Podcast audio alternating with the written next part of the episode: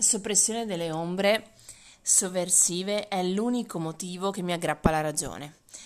Per neutralizzarle occorre far luce su di esse, è il trucco di ogni fotografo mediocre che tenta con i fari di sopperire al buio delle idee.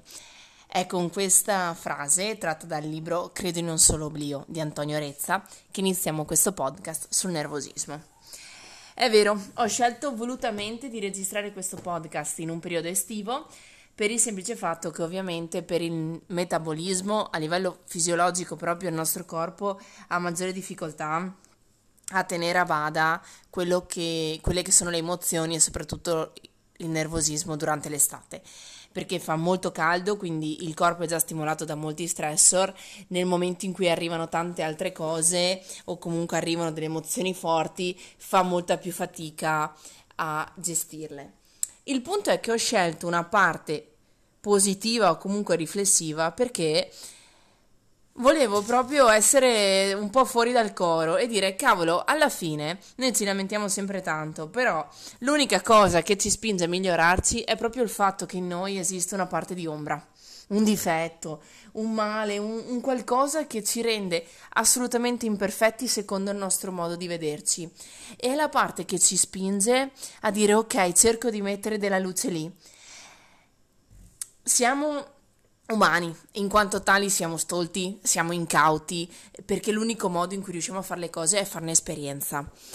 Ma la parte meravigliosa di noi è che ovviamente esiste questa parte di ombra, questa sorta di cantina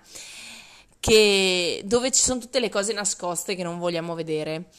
che però non sono dimenticate, non sono in uno stato di oblio, ci sono sempre. L'unico, come dire, l'unica cosa su cui io lavorerei è proprio cambiare l'abitudine. Cioè, se nasciamo quadrati, accettare che nasciamo quadrati,